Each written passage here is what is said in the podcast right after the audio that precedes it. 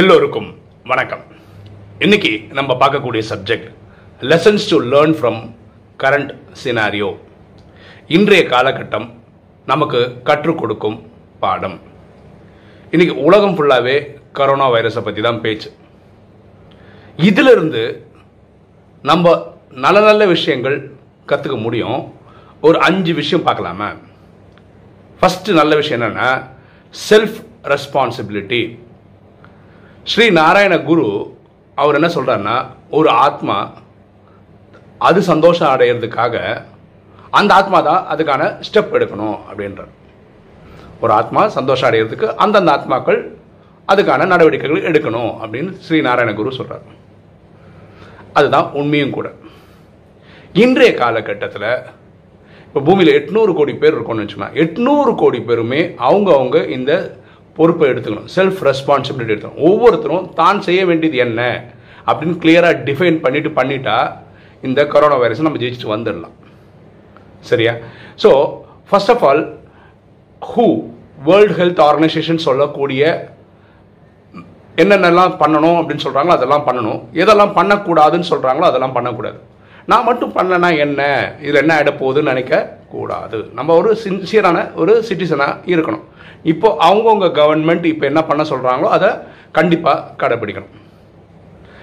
அதாவது இந்த இடத்துக்கு போகாதீங்கன்னா போகாதீங்க, கூட்டத்தில் போகாதீங்கன்னா போகாதீங்க, இதில் ஸ்ட்ரிக்டாக இருக்கிறது கரெக்டு. ஒருவேளை உங்களுக்கே ஒரு ஹெல்த்தில் ஏதாவது மூச்சு திணறல் இந்த மாதிரிலாம் இருந்ததுன்னா உடனே கவர்மெண்ட் சொல்கிறது நீங்கள் வந்து செக்அப் பண்ணிக்கோங்க. ஃப்ரீயாகவே செக் பண்ணுறாங்க, அங்கே போய் செக் பண்ணிக்கோங்க. செக் பண்ணி நீங்கள் கரெக்டாக இருக்கீங்களான்னு பார்த்துக்கோங்க. ஏன்னா இப்போ உங்களுக்கே வந்து ஃபார் எக்ஸாம்பிள் ஒரு நாலு நாள் அஞ்சு நாள் ஆகி அதாவது இந்த கொரோனா வந்துச்சுன்னு வச்சுக்கோங்க, உங்களுக்கு தெரியாது. ஒரு வருஷம் ஒரு வாரம் ரெண்டு வாரம் தெரியவே தெரியாது. அது கூட நீங்கள் ஒரு பத்து நூறு பேருக்கு கொடுத்துட்டீங்க, அது நூறு ஆயிரமா ஆகி ஆயிரம் பத்தாயிரமா போச்சுன்னா. ஸோ நம்ம வந்து ஒரு கேரியராக இருக்கக்கூடாது. எதுக்கு இந்த கொரோனா வைரஸ் நம்மக்கிட்ட வந்து நம்ம பத்து பேர் கொடுக்குற மாதிரி இருக்கக்கூடாது. ஒவ்வொருத்தரும் ஒரு செல்ஃப் ரெஸ்பான்சிபிலிட்டி புரிஞ்சுக்கணும். இது ஒன் மேன் கேம் கிடையாது. நம்ம எல்லாருமே சேர்ந்து உலகமே ஒன்றா சேர்ந்தால் மட்டும்தான் இப்போ இந்த கொரோனா வைரஸை ஜெயிக்க முடியும். ஸோ இது ஒரு பாடம், செல்ஃப் ரெஸ்பான்சிபிலிட்டி. அது ஒவ்வொருத்தருடைய பொறுப்பு.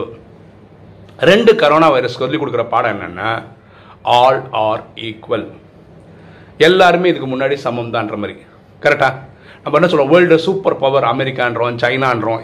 இங்கே பயங்கரமாக படுத்தி எடுக்குது இந்த கொரோனா வைரஸ். இன்ஃபேக்ட் ஏழை பணக்காரன் இல்லை இந்த ரிலீஜன் அந்த ரிலீஜன், இப்போ ஹிந்துக்கு வராது, கிறிஸ்டினுக்கு வராது, முஸ்லீம் அப்படிலாம் கிடையாது. உலகம் போல எல்லாருக்கும் வருது. கருப்பாக இருக்கான் வெள்ளையாக இருக்கான் அப்படிலாம் கணக்கே பார்க்காம கொரோனா வைரஸ் பாரபட்சம் இல்லாமல் எல்லாரையும் படுத்தி எடுக்குது. கரெக்டாக?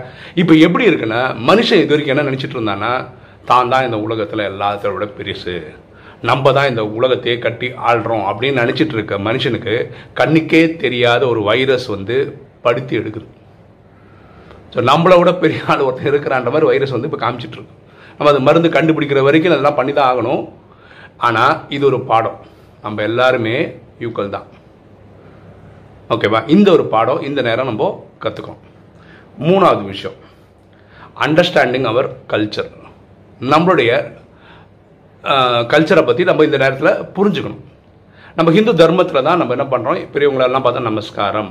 நமஸ்காரம்னா நான் உங்களை நம்பிக்கிறேன் வணங்குகிறேன்னு அர்த்தம், அதாவது ஆத்மார்த்தம்.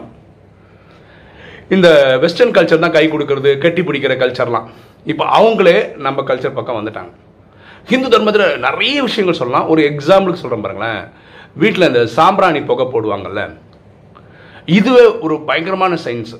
ஃபார் எக்ஸாம்பிள் வந்து இந்த வைரஸே வந்து அது வாழணும்னா ஒரு மாய்ஸ்சர் வேணும், அப்போ தான் வாழ முடியும்.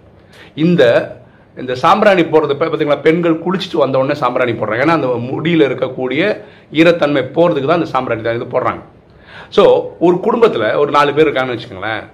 இப்போ வைரஸ் வந்துடுச்சுன்னு வச்சுக்கோங்களேன். வந்ததுக்கப்புறம் எப்படி சரியாகுதுன்றது ஒவ்வொருத்தருடைய தற்காப்பு, உடம்புல என்ன இருக்குன்றது, டிஃபென்ஸ் மெக்கானிசம் எப்படி இருக்குது, இம்யூன் சிஸ்டம் எப்படி இருக்குன்றதை பொறுத்து தான் ஒருத்தர் த தப்பிக்கிறதும் தப்பிக்காததும்.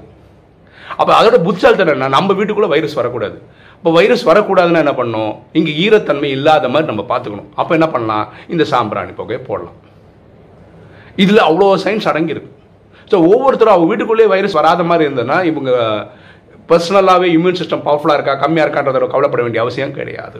ஸோ நம்ம ஹிந்து தர்மங்களில் சொல்லி கொடுத்துருக்க பல விஷயங்கள் சயின்ஸோடு சேர்ந்து போகணும் தான். சரியா? அப்போது இப்போது உலகமே வந்து நம்ம கல்ச்சரை ஃபாலோ பண்ண ஆரம்பிக்குது.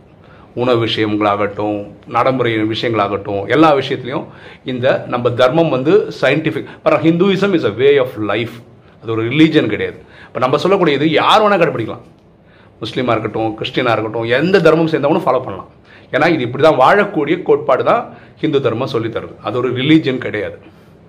நாலாவது, ஒரு நல்ல டிசிஷன். அதாவது இப்போ பார்த்தீங்கன்னா கவர்மெண்ட் என்ன சொல்கிறாங்கன்னா, கல்யாணம் வந்து ரொம்ப சிம்பிளாக பண்ணணும், ஒரு இருநூறு பேருக்கு மேலே கூடவே கூடாது. நம்ம அப்படி இல்லை, கல்யாணம்னா ஆயிரக்கணக்கில் ஆட்களை கூட்டி தான் நடத்துகிறோம், ஓகேவா? இது சிம்பிளாக பண்ண சொல்கிறாங்க. அப்புறம் நம்ம கை கழுவுறதுக்கு ஒரு புதுசாக நிறைய சொல்லி கொடுத்துருக்காங்க, பார்த்தீங்கன்னா நிறைய வீடியோஸ் வந்துட்டுருக்கு. அதுக்கப்புறம் தும்பும்போது கர்ச்சீஃபை வச்சு மூக்கையும் வாயும் மூடி இருமணும் அப்படின்னு சொல்கிறாங்க. ஒரு இடத்துல துப்பாதீங்கன்னு சொல்கிறாங்க. ஸோ இடங்களெல்லாம் சுத்தமாக வச்சுக்கங்கன்னு சொல்கிறாங்க. இது வந்து இந்த கொரோனா வந்து போனதுக்கப்புறம் மறக்கிற விஷயம் கிடையாது. கொரோனா போனதுக்கப்புறமும் நம்ம இதெல்லாம் ஃபாலோ பண்ணால் நமக்கு எல்லாருக்குமே நல்லது தான். இனி ஒரு வைரஸ் புதுசாக வந்து நம்மளை பாதிக்காது. அதாவது நம்ம ஒரு சில பழக்கங்களை கற்றுக்கணும். கல்யாணங்கள் ரொம்ப எளிமையாக நடத்த கற்றுக்கணும். அதே மாதிரி கண்டத்தில் துப்பக்கூடாது, கைகள் நல்லா கழுகணும். இந்த நல்ல நல்ல விஷயங்கள் இந் இந்த டைம் கொரோனா தப்பிச்சா அதுக்கப்புறம் திருப்பி அதே பழைய பழக்கம் பண்ணுறதுன்னு கிடையாது. ஒரு ஒரு பாடமும் நமக்கு எதுக்கு வருதுன்னா, நமக்கு ஒரு பாடம் சொல்லிக் கொடுக்குறதுக்கு. அதுக்கப்புறம் அந்த பாடத்தை கண்டினியூ பண்ணுறது நல்லது. கொரோனா முடிஞ்சிச்சா ரைட்டு, நான் திருப்பி அதே மாதிரி தான் ரோட்டில் துப்புவேன் அப்படின்னு இருக்கக்கூடாது. அஞ்சாவது, சூப்பர்ஸ்டிஷன். நிறைய மூட நம்பிக்கைகள் இப்போது உடஞ்சிருக்கு. ஃபார் எக்ஸாம்பிள், நிறைய பேர் வந்து தான் கடவுள்ன்ற மாதிரி காட்மெண்ட்ஸ் நிறைய பேர் உருவாயிட்டாங்க. இன்றைக்கி இந்த கொரோனா வந்த புதுக்கு வந்ததுக்கப்புறம் ஒருத்தரை கூட காணும், ஒருத்தரை கூட காணும். அது மாதிரி கையில் கயிறு கட்டிக்கிறது, காப்பு கட்டிக்கிறது, இதெல்லாம் பண்ணால் சரியாயிடும் அப்படியெல்லாம் ஆகுறது இல்லைங்க. இப்போது கவர்மெண்ட் என்ன சொல்கிறாங்களோ, ஹூ என்ன சொல்லுதோ, சயின்ஸ் சயின்டிஸ்ட் என்ன சொல்கிறாங்களோ, இதெல்லாம் ஃபாலோ பண்ணால் தான் நீங்கள் இந்த வைரஸ் கிட்டத்தை தப்பிக்கவே முடியும். ஸோ எதெல்லாம் மூட நம்பிக்கை அப்படின்றது இப்போது வெட்ட வெளிச்சமாக வந்திருக்கு, சரியா? அப்போ எந்த ஒரு சூழ்நிலை நடந்தாலும், எவ்வளோ மோசமாக இருந்தாலும், அதுலேருந்து நம்ம நல்ல விஷயங்கள் கற்றுக்க முடியும். ஸோ இப்படி ஒரு அஞ்சு விஷயம் நம்ம கற்றுக்கணும். அதில் ஒன்று, செல்ஃப் ரெஸ்பான்சிபிலிட்டி, ஒவ்வொருத்தரும் பொறுப்பேற்றுக்கணும். ரெண்டாவது, நம்ம எல்லாருமே ஈக்குவல் அப்படின்ற பாடம் கரோனா வைரஸ் கற்றுக் கொடுத்து, பணக்காரன் ஏழைன்னு பார்க்காம அது எல்லாரையும் வச்சு செய்யுது. அப்போ நம்ம எதுவும் புரிஞ்சுக்கணும், நம்ம எல்லாரும் ஒன்று தான். அப்போது பாருங்களேன், இந்த விஷயத்தில் இது ரொம்ப முக்கியமான விஷயம் சொல்ல வேண்டியது என்னென்ன, தர்மங்கள் பேரில் சண்டை போடுறவங்க இந்த மாதிரி பிரச்சனை வரும்போது ஒன்றாயிடுறாங்க, கரெக்டாக? இப்போ பிளட்டு தேவைப்படுதுன்னு வச்சுக்கோங்க, யாரும் வந்து எனக்கு கிறிஸ்டின் பிளட்டு தேவையில்லை, முஸ்லீம் பிளட்டு தேவையில்லைன்னு சொல்கிறது இல்லை. இந்த கொரோனாலாம் போனதுக்கப்புறம் திருப்பி மதங்களை பிடிச்சிக்கிட்டு சண்டை போட்டுட்டு இருக்கிறது கரெக்டு கிடையாது. ராஜயோகம் ரொம்ப சிம்பிளாக சொல்லுது. என்ன சொல்லுதுன்னா, ஆத்மாக்களின் தந்தை பரமாத்மா, பூமியில் எட்நூறு கோடி பேர் இருக்காங்க, நம்ம எல்லாருமே சகோதர சகோதரர்கள் சகோதரிகள், அவ்வளோதான்.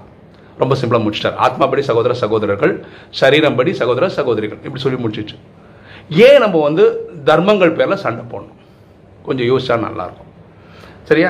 அடுத்த மூணாவது பாயிண்ட் வந்து, நம்ம கல்ச்சரை இப்போ புரிஞ்சுக்கணும், இந்து தர்மத்தினுடைய கல்ச்சரை புரிஞ்சுக்கணும்.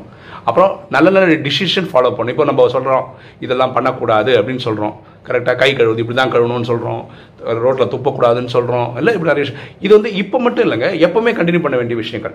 அஞ்சாவது வந்து மூட நம்பிக்கை எதுன்னு இப்போ புரிஞ்சுக்கிட்டோம், அதையும் ஜெயிக்கணும். ஸோ எந்த ஒரு விஷயம் நடக்கும்போது, எவ்வளோ சோகமாக நடந்தால் கூட, அதுலேருந்து ஒரு நல்ல பாடம் நம்ம கற்றுக்கணும். நான் கற்றுக்கிட்ட ஒரு அஞ்சு பாயிண்ட்டு தான் இன்றைக்கி வீடியோவில் ஷேர் பண்ணுறேன். ஓகே, இன்றைக்கி வீடியோ உங்களுக்கு பிடிச்சிருக்கேன் நினைக்கிறேன். பிடிச்சவங்க லைக் பண்ணுங்கள், சப்ஸ்கிரைப் பண்ணுங்கள், ஃப்ரெண்ட்ஸுக்கு சொல்லுங்கள், ஷேர் பண்ணுங்கள், கமெண்ட்ஸ் போடுங்கள். தேங்க்யூ.